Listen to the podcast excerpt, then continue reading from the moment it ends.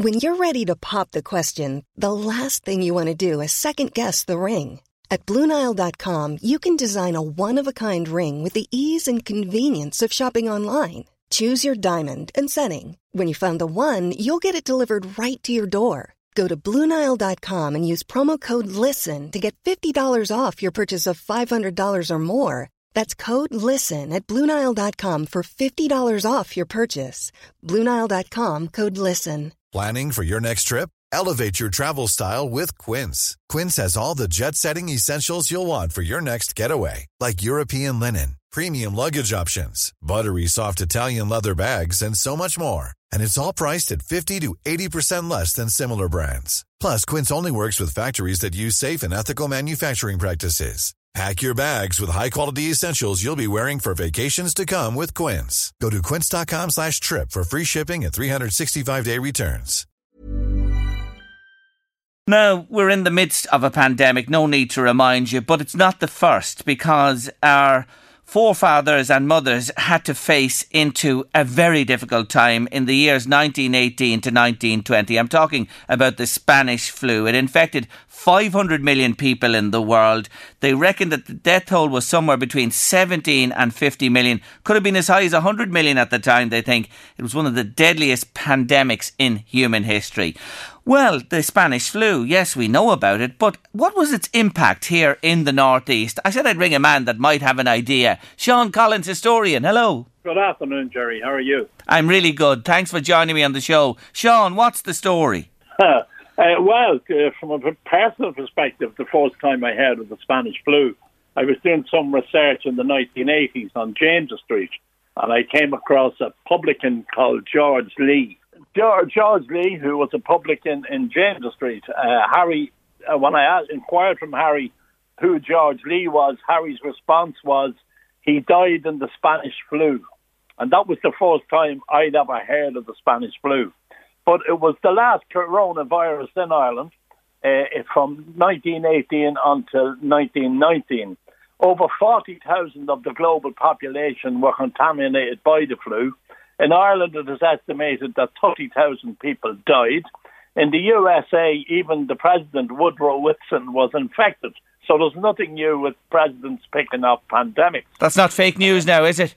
it's not fake news at all. But the fake news was the title Spanish flu was in effect fake news. Towards the end of the Great War, many countries' media were controlled by censorship. Spain was one of the few countries to remain neutral in the war. The Spanish media was free to report on the flu with all its gory details. News of the flu was first mentioned in the Spanish media in May. A week later, the king, Alfonso XIII, came down with the flu. Newspaper readers on first hearing of the flu in Spain understandably called it the Spanish flu. Though the first noted case was actually in the USA, on the 11th of March 1918 on a military base in Kansas. It is estimated that 20 million people died in the Great War from 1914 to 1918. Between March 1918 and May 1919, the numbers dying from flu far exceeded the casualties of war. Oh. With so many doctors away in the war and no national health service, it could not have come at a worse time for Ireland. They estimate in Ireland there were 800,000 cases of the flu recorded. The first wave of the virus hit Ireland in the summer of 1918. The earliest verifiable case in Ireland was on an American warship, the USS Dixie, which was docked in Cobh in May of 1918. By the middle of June, the Belfast newsletter reported a flu like illness was sweeping the city. By the end of June, the flu was reported in Ballinasloe, Tipperary, Dublin, Drogheda, Derry, and Cork. The situation was not helped with the many soldiers returning from the continent after the war. A second wave was reported in October of 1918, and the third wave, meant to be the most virulent, was from February to April 1919. Death rates were particularly high among people aged between 20 and 35 year olds leading to many children being orphaned. The mortality rate was higher among males, but this pattern was reversed in Belfast, where many women were employed in the mills, and the close contact in industry added to the death rate. Infection rates among doctors and nurses was high, with some uh, schools being forced to close because of the lack of teachers. In Belfast, it was reported that 100 Sinn Féin prisoners in Belfast jail were contaminated. The Defence of the Realm Act was being enforced at the time, prompting questions in Parliament about their conditions. In December 1918, Richard Coleman, a Sinn Féin internee from Tor- Swords, died in Knox prison in England, and that bolstered Sinn Féin allegations of mistreatment of prisoners. The 1918 All Ireland final was postponed.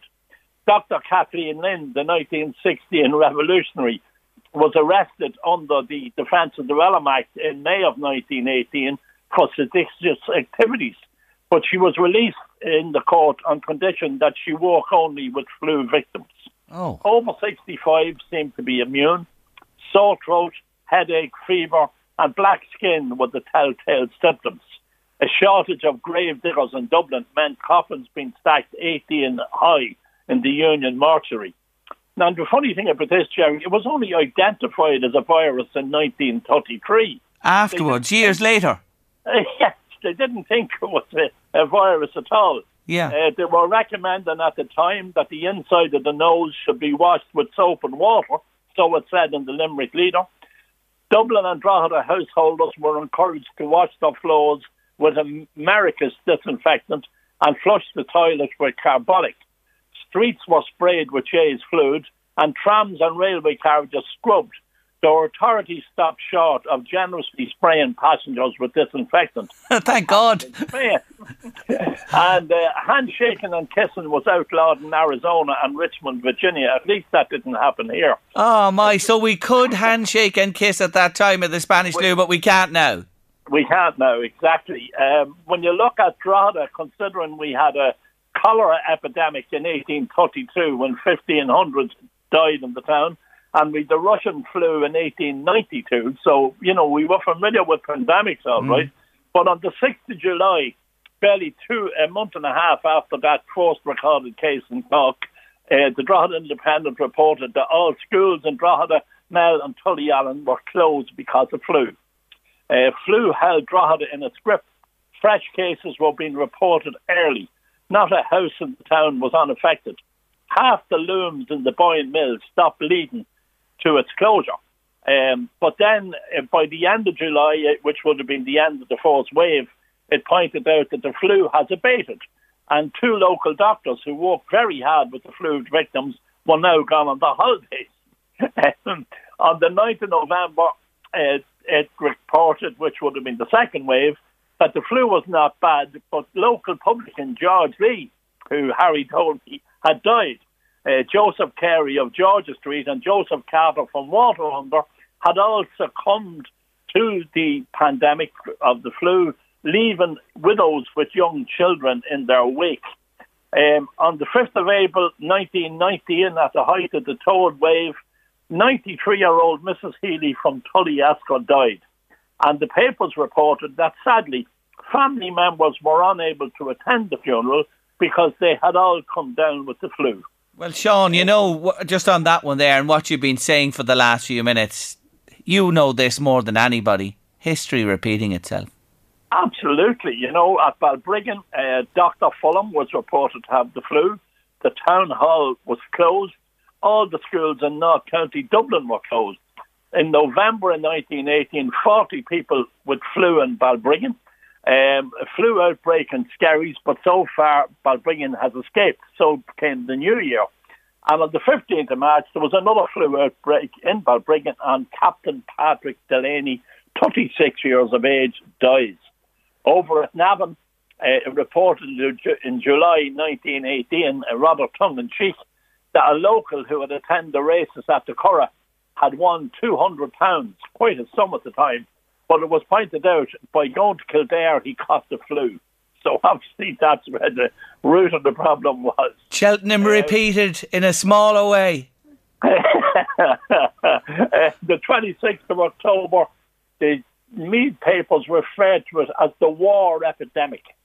Uh, has in, there have reported incursions in Navan, Trim, Kelvin, Athboy. But by November of 18, the flu had disappeared from Navan. It was very mild in Meath, according to the local paper. And the 2nd of November 1918, 56 admissions at Navan Union Hospital. Dr. Timmins, the chairman, sought permission to recruit unqualified staff to help mind the sick.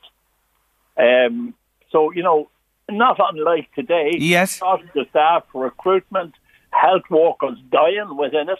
Um, you know, everything is so so repetitive and so similar.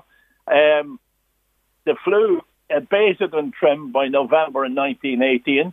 It was scarcely felt in Summerhill or Longford, but it hit Athboy very hard.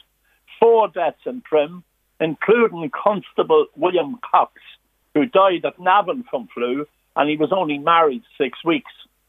Uh, by March of 1919, I think the flu was beginning to die down, although the dance at Johnstown was cancelled after an outbreak of flu in Navan.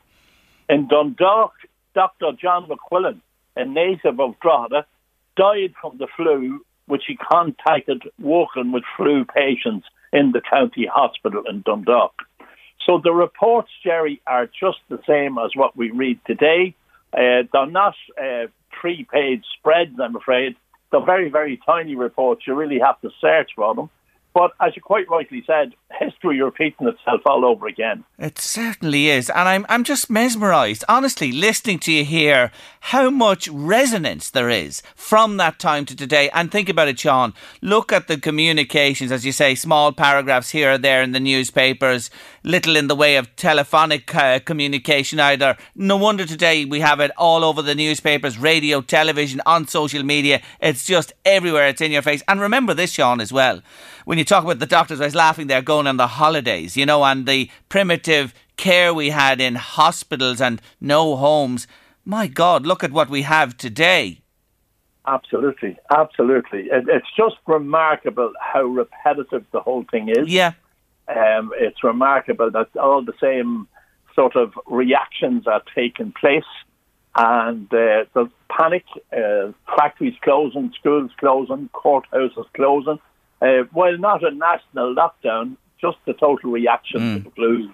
Yes, yes. Oh, amazing, amazing. Sean Collins, brilliant as usual. And I wanted to just uh, air today, you know, that our the generations before us, um, grandfathers and grandparents, etc., all had to live, and great grandfather and great grandparents had to deal with something that we are dealing with today in a very, very different world. And I do say, you know, you haven't the travel then uh, that you have today, and that's another big factor there. But Sean, thank you for bringing us back to the future. Thank you very much, Jerry. Take care. Sean Collins, historian. Here's a cool fact a crocodile can't stick out its tongue. Another cool fact you can get short term health insurance for a month or just under a year in some states. United Healthcare short term insurance plans are designed for people who are between jobs, coming off their parents' plan, or turning a side hustle into a full time gig. Underwritten by Golden Rule Insurance Company, they offer flexible, budget friendly coverage with access to a nationwide network of doctors and hospitals. Get more cool facts about United Healthcare short term plans at uh1.com. When you make decisions for your company, you look for the no brainers. And if you have a lot of mailing to do, stamps.com is the ultimate no brainer. It streamlines your processes to make your business more efficient, which makes you less busy. Mail checks, invoices, legal documents, and everything you need to keep your business running with Stamps.com. Seamlessly connect with every major marketplace and shopping cart. Schedule package pickups and see your cheapest and fastest shipping options from different carriers. With rates up to 89% off USPS and UPS rates. And with the Stamps.com mobile app you can take care of mailing and shipping wherever you are. Make the same no-brainer decision as over 1 million other businesses with stamps.com. Sign up with code program for a 4-week trial plus free postage and a free digital scale. No long-term commitments or contracts. That's stamps.com. Code program.